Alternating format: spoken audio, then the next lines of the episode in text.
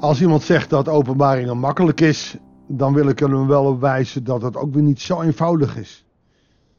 Hoewel ik probeer de mystiek er een klein beetje af te halen en iets concreter te worden over het boek Openbaringen, komen we in hoofdstuk 12, 13 en 14 wel in hoofdstukken die best wel lastig zijn. Waarom? Omdat we wezens tegenkomen met verschillende koppen, waarin het erop aankomt of we de getallen goed verstaan. Nou, we gaan er naar kijken en we gaan ontdekken wat er hier staat. Ehm, het is openbaringen 12, vers 1 tot en met 12. Maar ik kan je één ding zeggen. Aan 10 minuten zullen we tekort hebben. Ik ga mijn best doen. Goeiedag. Hartelijk welkom bij een nieuwe uitzending van het Bijbelsdagboek. Er verscheen in de hemel een indrukwekkend teken. Een vrouw bekleed met de zon met een maan onder haar voeten en een krans op van twaalf sterren op haar hoofd. Ze was zwanger en schreeuwde het uit in haar weeën en uit parendsnood. Wij denken nu meteen aan Maria. het gek is, Maria wordt nergens in de Bijbel ooit als een hemels wezen aangeduid. Veel beter hier de verklaring zou zijn dat je hier Israël leest. Israël is zwanger, vanuit haar komt de Messias.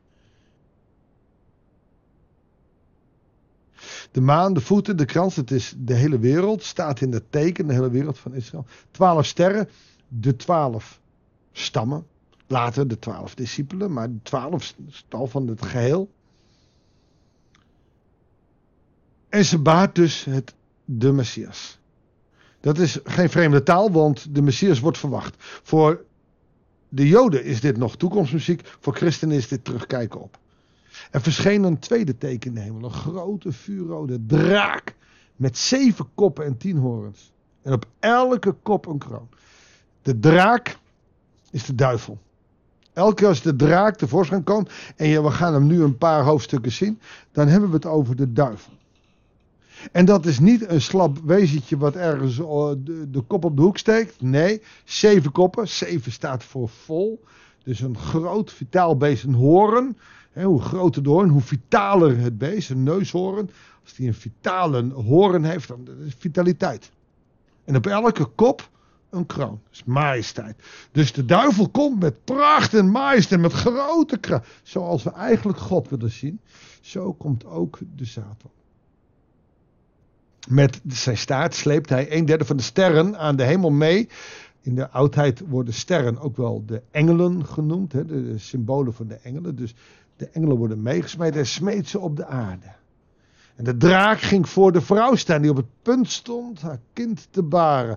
Om het te verslinden zodra ze bevallen was. De Satan valt Israël constant aan. We zien het nu nog steeds. Maar nu komt de Messias. En Satan is erbij. En zegt, kom jij maar hier. Ik zal jouw leven wel vervullen met plezier. Ach, nee, zit ik opeens in een heel oud zonder schoolliedje. Ken je het? Misschien als je wat ouder bent. Kwam in mijn leven op een kruispunt. Ik ga het niet zingen. Maar goed, dat gaat, dat gaat ook over Satan die klaar staat oh, en op het punt om de Messias te ontvangen. Maar toen ze het kind gebaat had, een zoon die alle volkeren met ijzeren herderstap zal hoeden. Dit gaat over de Messias.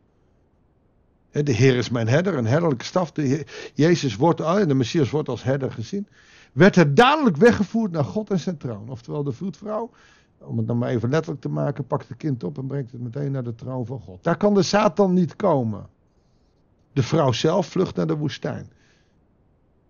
Ook dat is, hè, de vlucht naar de woestijn is, is de veiligheid als de grote Satan aanvalt. Hij valt het land aan, niet, niet het volk. En als het volk in de, in, in de woestijn is, dan is het veilig.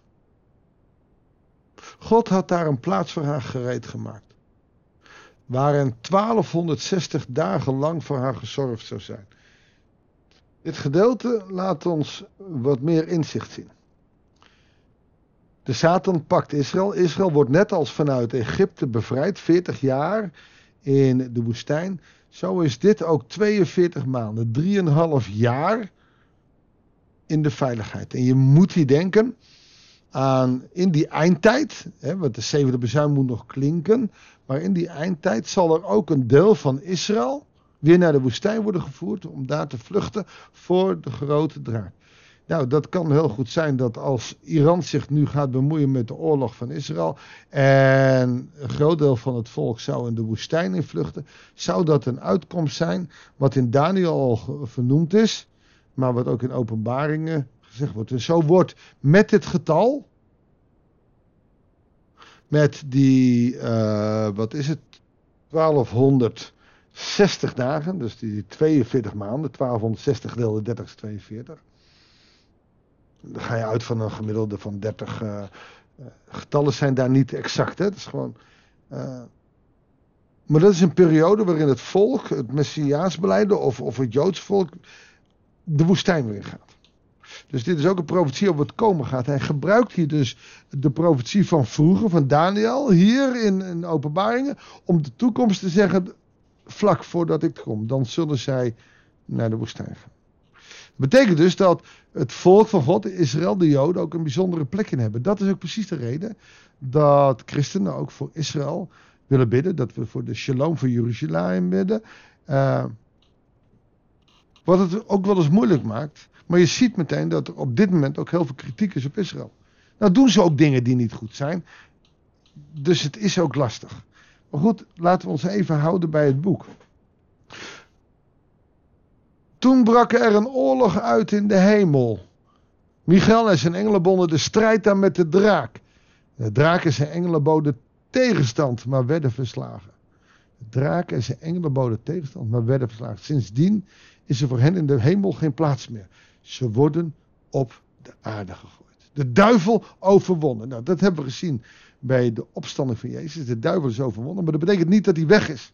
Hij is op aarde neergegooid. We zien de ellende, de kwaad van de slang, van de, de, van de, van de duivel nog steeds uh, gebeuren. En er gebeurt nog wat mee. Hij is de slang van weleer, de duivel Satan wordt genoemd.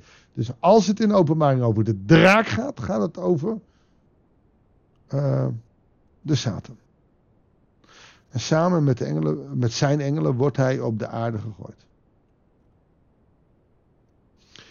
Toen hoorde ik een luide stem in de hemel zeggen: Nu zijn de redding, de macht en het koningschap van onze God werkelijkheid geworden. En de heerschappij van zijn Messias.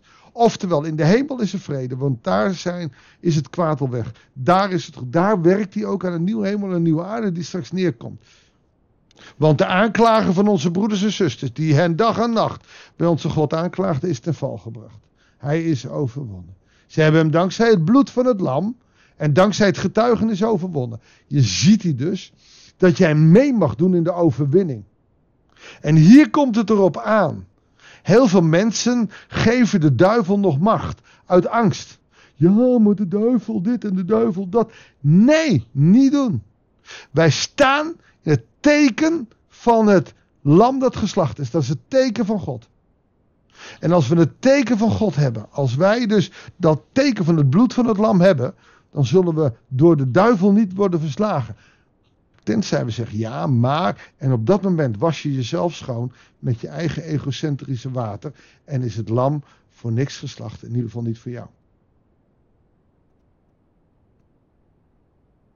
Met de dood voor ogen hechten ze niet aan het leven. Dat is het aardse leven. Want dit gaat ook over de tijd waarin mensen nog wel gewoon zullen sterven. Ze hechten niet aan het leven, maar aan het eeuwige leven. Dat is niet het leven hier op aarde. Daarom, juich hemel. En jullie die er wonen.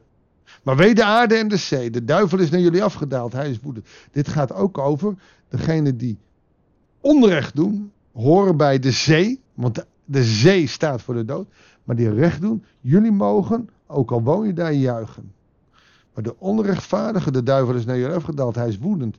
Want hij weet dat hij geen tijd te verliezen heeft. De draak gaat als een briesende leeuw tekeer. Nou, ik hoop dat het verhaal een klein beetje duidelijk is. We gaan nog verder met de draak, maar dat is morgen. Ik wil nu heel graag voor je bidden. Heere God, op deze wereld zien we de uitingen van de draak. De duivel is nog steeds bij machten om mensen te verleiden. Daarom wordt hier ook Diabolos genoemd, de verleider. Hij verleidt ons nog steeds om het kwaad te doen. Soms is het niet eens de duivel die wat doet, maar zijn wij het zelf door, door het kwaad geïnspireerd. Leer ons alstublieft, God, om daarom ons niet te focussen op wat de duivel allemaal van macht heeft, maar ons te focussen op het bevrijdende lam van Christus. Oftewel, op wat u voor ons gedaan heeft. En zoals Paulus het in zijn gelaten 5, vers 1 ook zegt, als we dan in de overwinning zijn gezet door Christus, door het offer, laten we dan ook in het licht blijven en niet weer de duisternis omarmen. Laten we niet de duivel omarmen, maar laten we Christus omarmen. Laten we in de kracht van de overwinning gaan staan, want dan laten we zien dat het teken van het bloed van het lam op ons gelegd is. Twijfel je eraan? Ga eens naar de kerk. Ga eens avondmaal vieren. Er zijn heel veel mensen die weigeren dat. Lange dienst, saai. Maar daar komt het erop aan. Daar word je als het ware met het DNA van Christus begiftigd. En dat heb je nodig. We zullen daar veel minder moeten hunkeren om de maaltijd van de Heer te vieren.